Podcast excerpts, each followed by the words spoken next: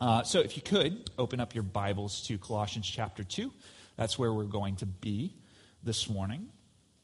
Um, and while you're doing that, I want to talk to you a little bit about standards for inclusion.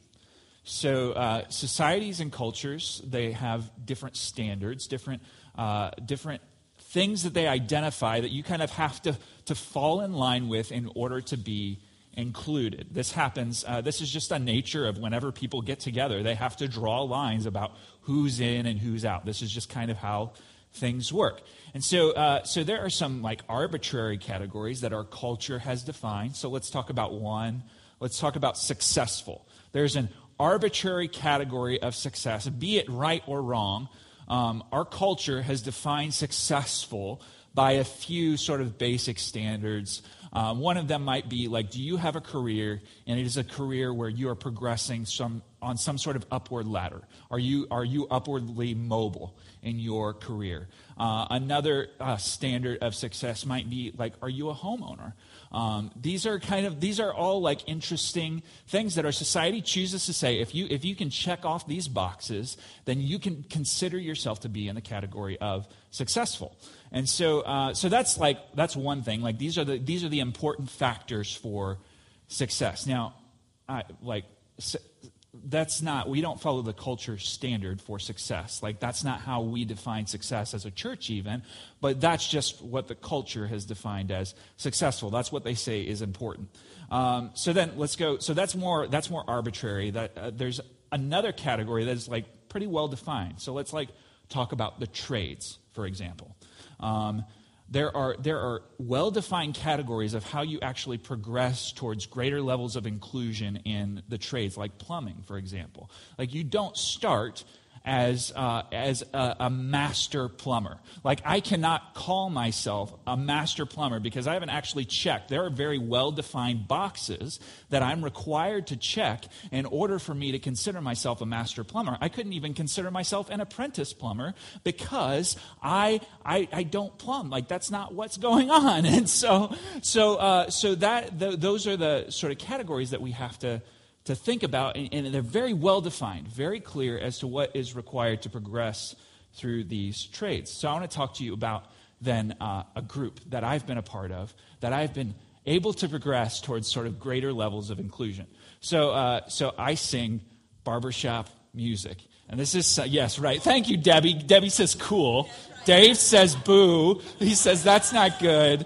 But, uh, but this is something that I do, something that I enjoy. And so I sing in this chorus. And uh, so chorus singing is like the first level of inclusion in my, my barbershop world. And then as you progress, like I actually got into quartet singing. So that's like that's like the next level of inclusion. Like people who have like who are able to develop their skill a little bit, they work a little bit harder, they check the box for quartet singing. But then there's something this is so embarrassing. Okay, so then there's something called extreme quartetting. Which is hilarious, I know. But then like that's like another another box of inclusion for for the barbershop singer. And then uh, as a part of my chorus, like once I had uh, had worked my way through those levels of inclusion, I actually got to a point where I was, uh, I was a part of something on, in my course called the music team.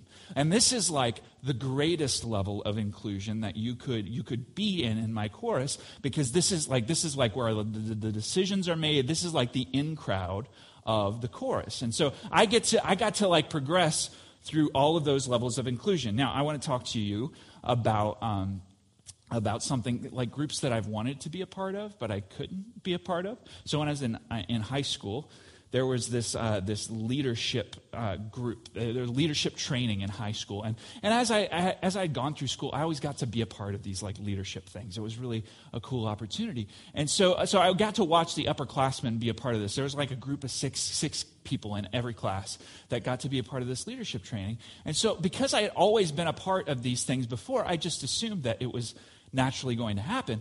And so, uh, so I get, uh, get to the grade where you actually get to be a part of these leadership trainings, and then, then it never happened. I, I watched some of my friends who were in my class go and be a part of it, but I didn't actually get to be a part of that group.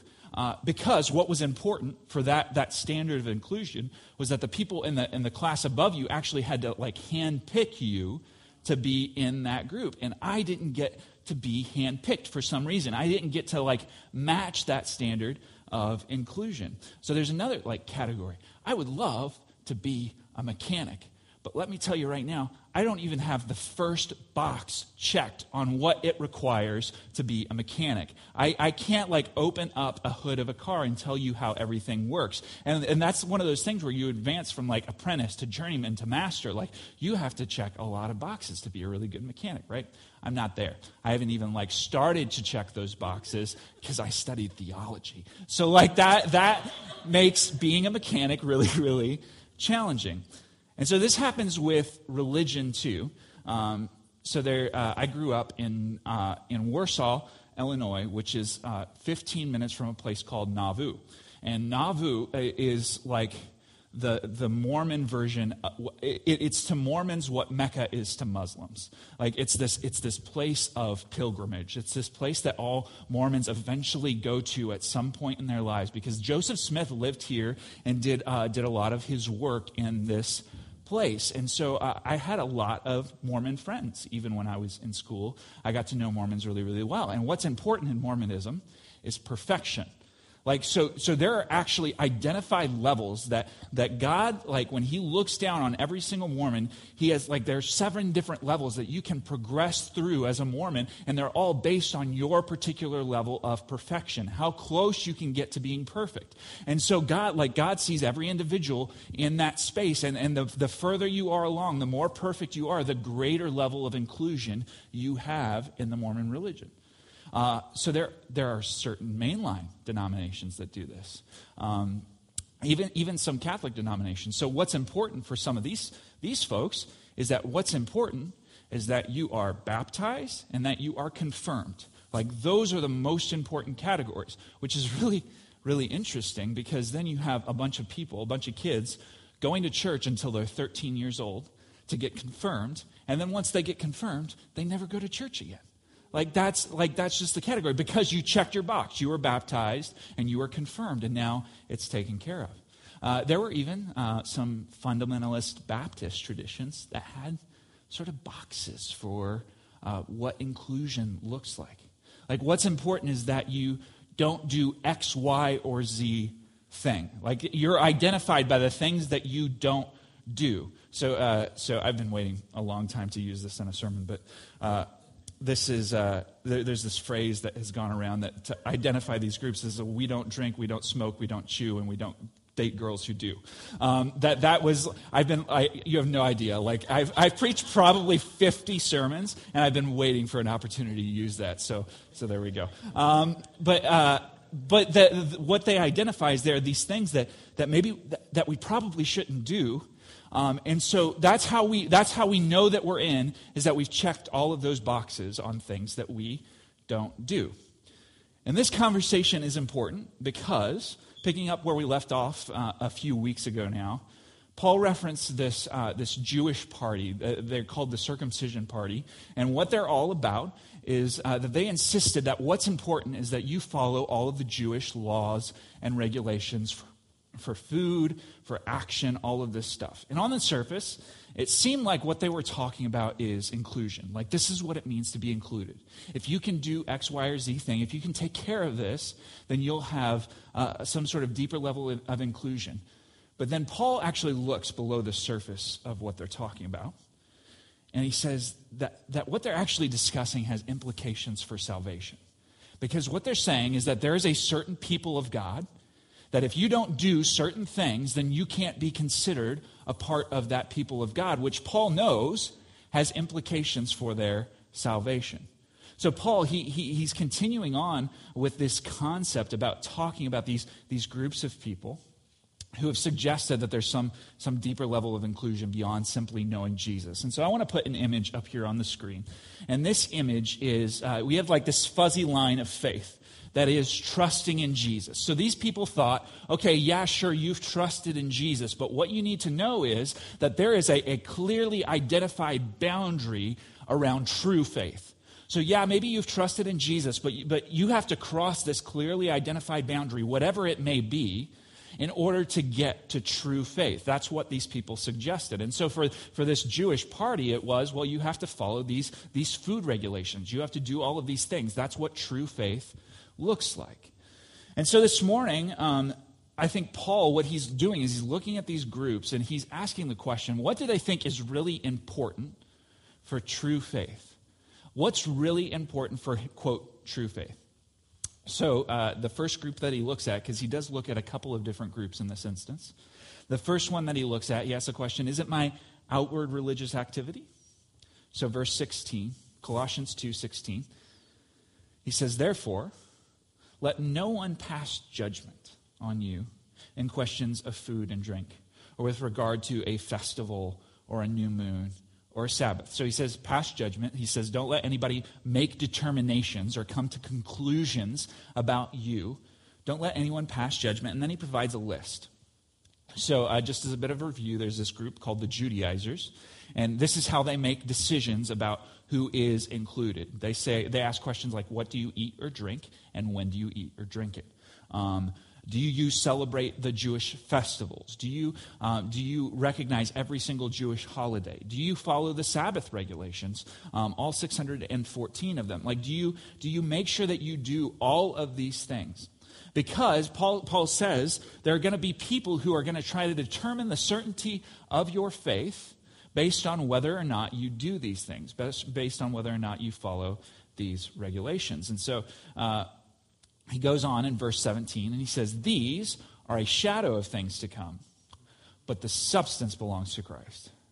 So he's like, what they're doing, all of this Jewish activity, it actually pointed to something. It had a purpose. That's why it even exists in the Old Testament. Its purpose was to ultimately point to Christ. But Paul's saying, why would you still play with shadows when the real thing is right in front of you? Why would you spend your time with this stuff? So uh, I had a friend uh, when I um, when I was getting done with college, finishing up with college, I, I did an internship at a church. Um, but uh, I, I, would eat breakfast every day in the same restaurant.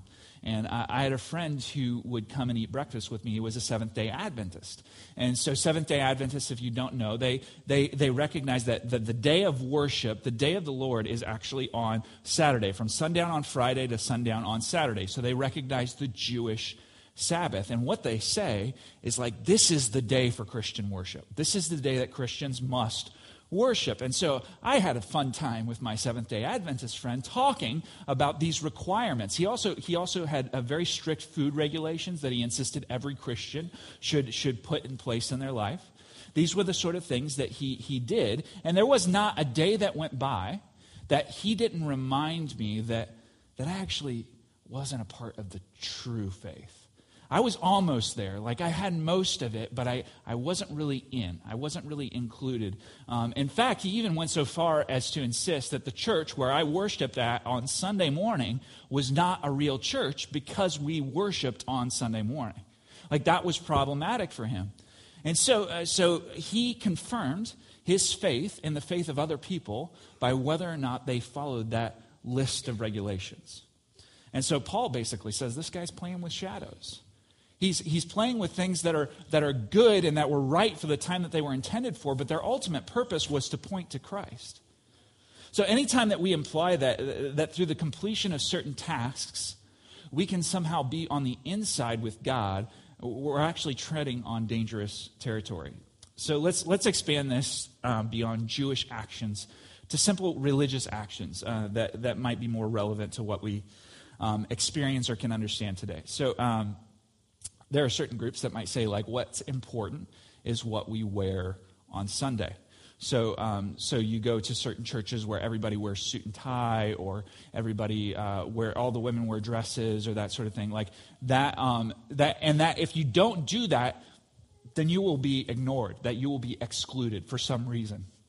That you actually show yourself to not be included. So there's that. Um, maybe it's uh, you're part of a group that performs the sacraments, like what what the level of inclusion is, is that you actually perform the sacraments, that you take communion, that you uh, cross all your T's and dot all your I's in, in terms of those things. Uh, maybe, maybe what's important is uh, how you handle alcohol. Like there are, so th- that's something important to consider, right? And everybody has has to use wisdom in how they approach that discussion. But there are certain Christian groups that will draw clear lines about in and out on the question about how you handle alcohol. Um, maybe, uh, maybe this is certain. Uh, this is especially true in mainline denominations. Maybe there's a question of what you do with uh, social justice involvement. Like if you, uh, maybe you, you have to be all about social justice all the time. And, and social justice is really important for the Christian, but it's something that we're called to use wisdom in, and it's not something we draw a law uh, around. There are things, maybe there are things that we, we shouldn't watch or read, and then we identify people based on, on those th- things. And these are all, like, hear me, I'm not saying that uh, all of those things are important. All of those things have a, a place in the decision making sphere of a Christian. But whenever any one of them gets emphasized as a law of inclusion, what it does is it creates a, an artificial standard of performance that Jesus doesn't put forward. Because Jesus' only law of inclusion is faith. That's Jesus' law of inclusion. That's how he determines who's in and who's out is do you believe in me? Do you believe that I'm the Son of God? So then Paul he, he, he looks at this first group of people and says, This is, this is Jesus' way of, of determining how people are included. Because, and, and then he looks at a second group of people who are trying to set, again, additional boundaries uh, around who is a part of the true Christian faith.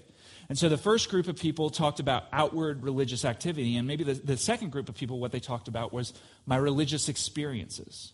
So the way Paul determines who's in and who, or the way these people determine who's in and who's out is based on their religious experiences. Verse 18. Let no one disqualify you, insisting on asceticism and worship of angels, going on in detail about visions, puffed up without reason by his sensuous mind. So he says disqualify. So this actually goes a step further than judge, which he, which he said earlier, to say that people are actually making assessments about the salvation of others. And this actually this brings us further clarity into what Paul meant earlier when he said judge. That, that, these people who are who are trying to draw these lines, they're actually talking about the salvation of people. And then he says asceticism. So in, in order to find um, why Paul talks about this word, why he uses this, we have to go back to something. So I'm going to pull us back to a few weeks ago um, to, to something that we discussed about mind body dualism.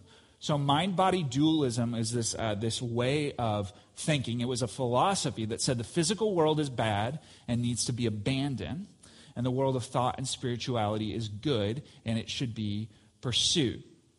So, uh, so this mindset would lead people to asceticism, which is basically a lifestyle of extreme discipline. It's a lifestyle of depriving myself of the material world of food of it's a lifestyle of self-discipline so people would actually like bring harm to their bodies uh, they would do whatever it takes to get them to detach from the material world because what it says is that the physical world is bad and needs to be abandoned. And, and what people did is that they believed that this, this asceticism actually led them to a deeper level of, of spiritual experience. That the more that I could detach myself from the physical world, then I would actually have this, this deeper spiritual experience where I, I might receive visions. I might worship angels, which, by the way, is not good. Um, but I might do that, that. That they would have this really, really intense spiritual experience because they were detaching themselves from the material world. So, uh, so these folks, for what's important for them, the, the, line that they drew was um, you have to, to seek hard after extraordinary spiritual experiences. Like, this is what it means to be a Christian. So, so after you've trusted in Jesus, yeah, that's great. But the way that you really confirm your faith is that you have extraordinary spiritual experiences. And if you don't have, have those experiences, then you're missing something of the real faith. Don't mind the fact that those, those experiences lead us to worship something other than Jesus. But just focus on the fact that this is what is important that you have these experiences. And Paul says that, that apparently there's, there's one person here in particular who, who is uh, talking about these experiences. And Paul says this guy, he's ultimately prideful, that, he, that he's puffed up without reason by his sensuous mind. And then he goes a little bit further to talk about the problem with this way of thinking. He says, and not holding fast to the head, from whom the whole body nourished and knit together through its joints and ligaments, grows with a growth that is from God. So Paul says these people who are saying this, they, they aren't following Christ. They're not holding fast to Jesus. The suggestions that they're making are actually of no benefit to the body. They don't actually do anything to build anybody up. But Christ, on the other hand, like following him has extreme benefit for the body. So this happens, this happens today. There are actually groups of Christians who say that if you do not in your life manifest, manifest the gift of tongues, like this is the this is this is what confirms your faith. Like this is how you show that you are of the true faith, that you actually have the Holy Spirit. So like people who don't show the gift of tongues, the spiritual gift of tongues, um, they, they say that those people don't have the Holy Spirit.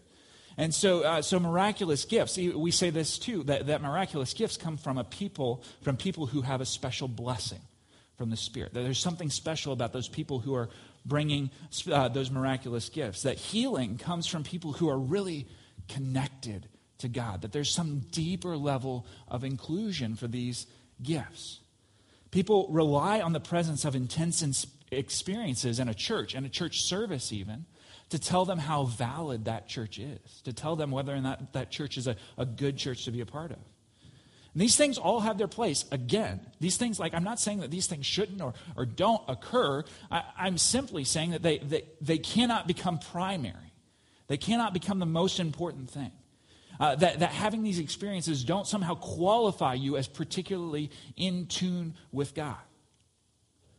So Paul looks at both of these groups and, and what he's concerned about. He's concerned for the Colossians, and I think his, his concern is valid.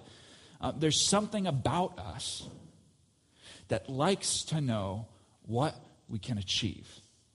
What are the boxes that we need to check? What are the things that we need to do to really show that we're in?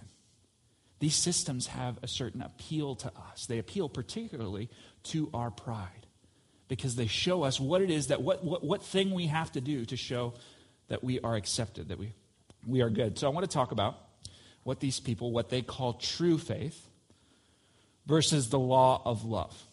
Because you have certain people who are trying to set up a law of true faith, and then you have Jesus who talked a lot about something called the law of love. Because this, this, this way of thinking that these people are talking about, it's not compatible with the law of love. So Jesus said to his disciples, A new commandment I give to you, that you love one another, even as I loved you, so you love one another. This is what Jesus told to his disciples. This is the new law that he provided.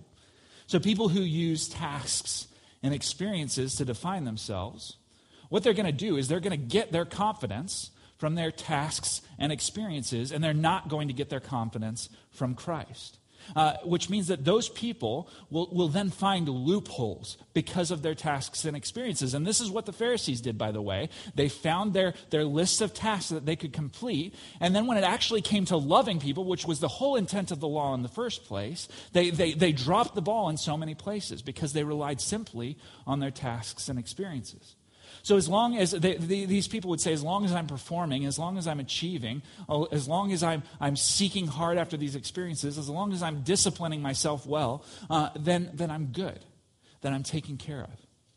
But people who are defined by Christ, they are guided by the law of love which means that their, their reliance on Christ in various circumstances actually gives them the wisdom to know what the most loving thing to do in each situation is.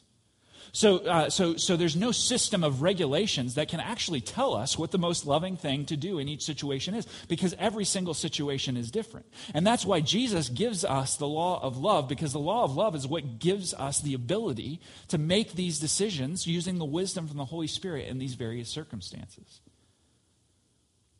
And then he goes on, verse 20 says, If with Christ you died to the elemental spirits of the world. Again, the elemental spirits of the world are, are the ones that give us this way of thinking. This is the realm that is counter to Christ, that wants to draw people away from Christ. But he's saying, if with Christ you died to those things, as if you were, um, why? As if you were still alive to the world, do you submit to regulations? Do not handle, do not taste, do not touch referring to things that all perish as they are used, according to human precepts and teaching. So Paul says, You were, at one point, alive in the world, but now you are dead to those things and alive in Christ. So why why are you still playing according to the world's rules? Why are you still playing the world's game? Why are you still trying to prove yourself? So Paul, Paul says basically, okay, you want something to define yourself by. Let me, let me provide something uh, for you. He says, You willingly made rebellious decisions against a loving God. You were dead in sin with no hope of a future. This is who you were. This is what defined you. From the beginning, God made his desires for you clear. From the beginning, God lovingly cared for you. And from the beginning, what you did is that you decided that you wanted to have it your own way. And now, Jesus, the God of all this existence, he became like you in every way, yet without sin. He allowed himself to be humiliated, to be mocked, to be beaten, to be killed, so that you wouldn't have to, to face the punishment for your own rebellion. So that you who were dead in sin could actually come to life. So that you could not just be forgiven, but that God would look at Christ's blood shed for you upon you and say that you are not just forgiven, but that you are holy and you are righteous and you are blameless. So that you could become an inheritor that God would give to his most beloved Son. So that you could get the promise of an experience of a new creation that is unmarred by sin. This is like Paul says, this is what you define yourself by now. This is how you define yourself. So Paul's point is this what's important it's not that you check all of these boxes, that that you make sure that you're good. What's important is that you died and Christ lives in you. That's what's important.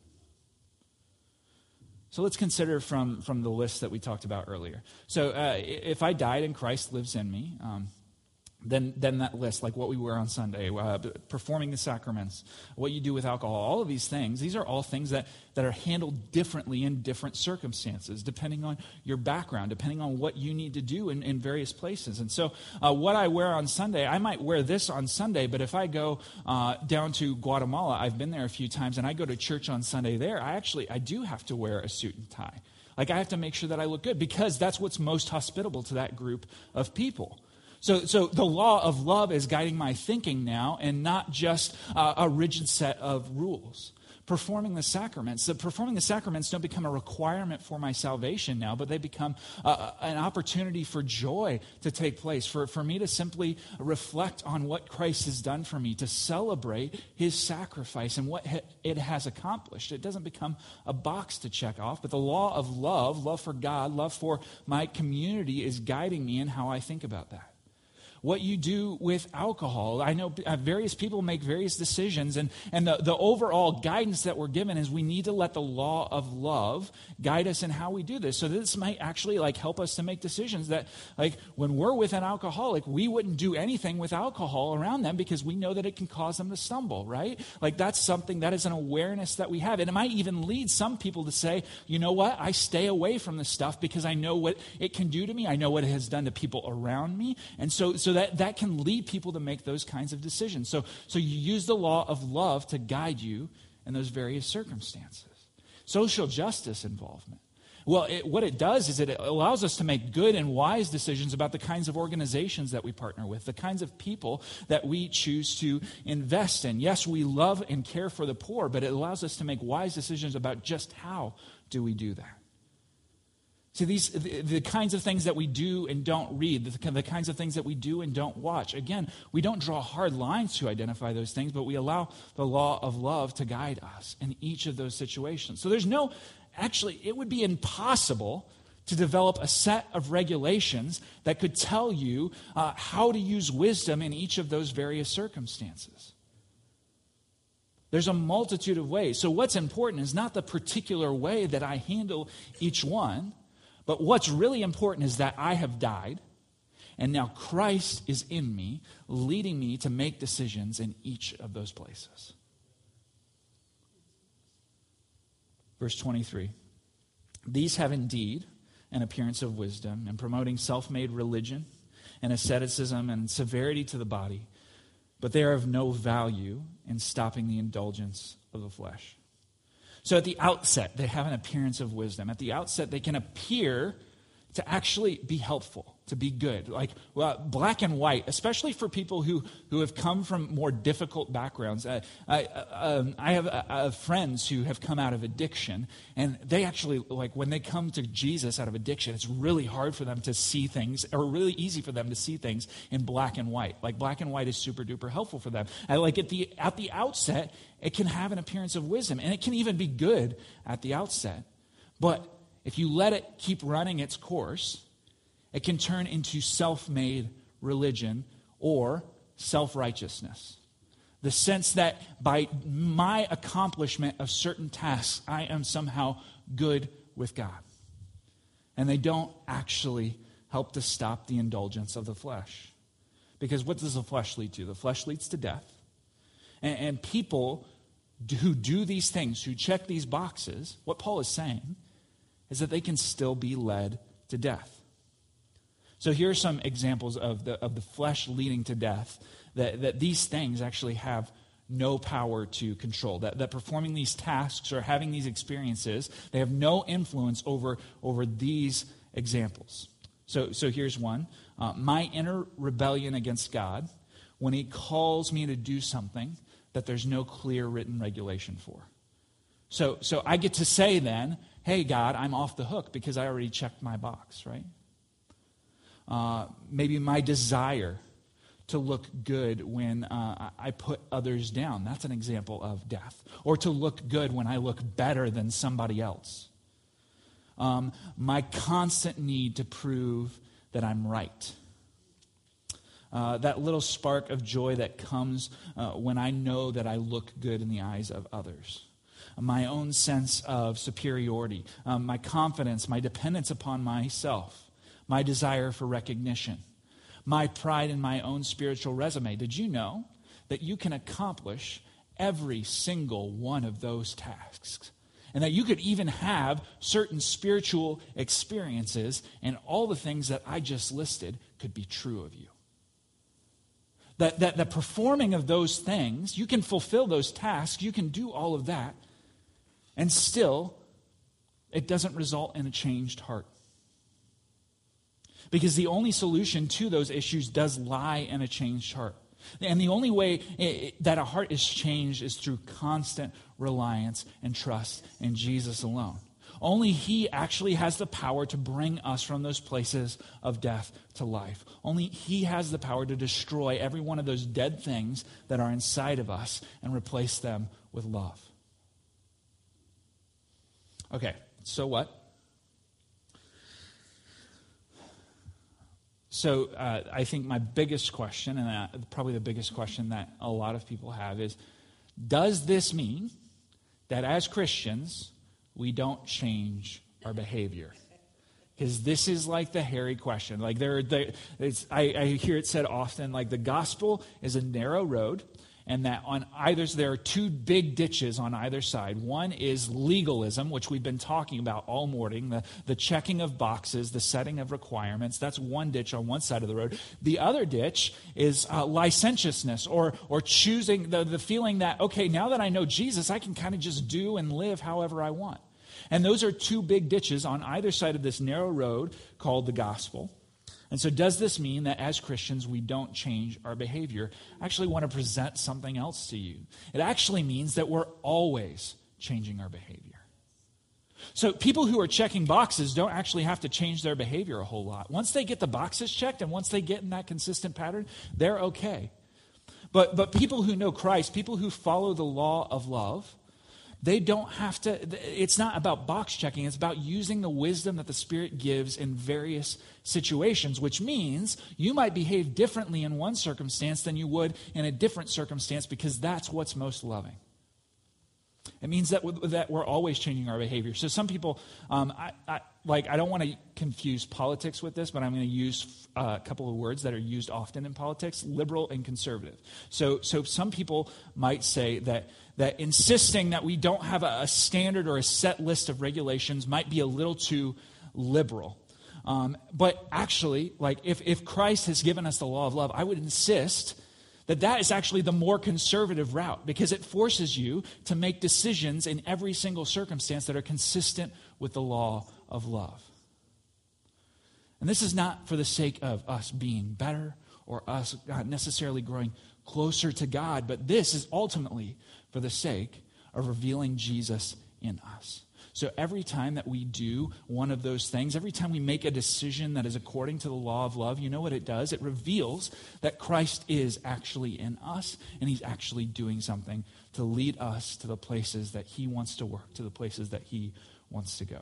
And so uh, it doesn't mean that we don't change our behavior. In fact, what it means is that we are always changing our behavior. Would you pray with me, please?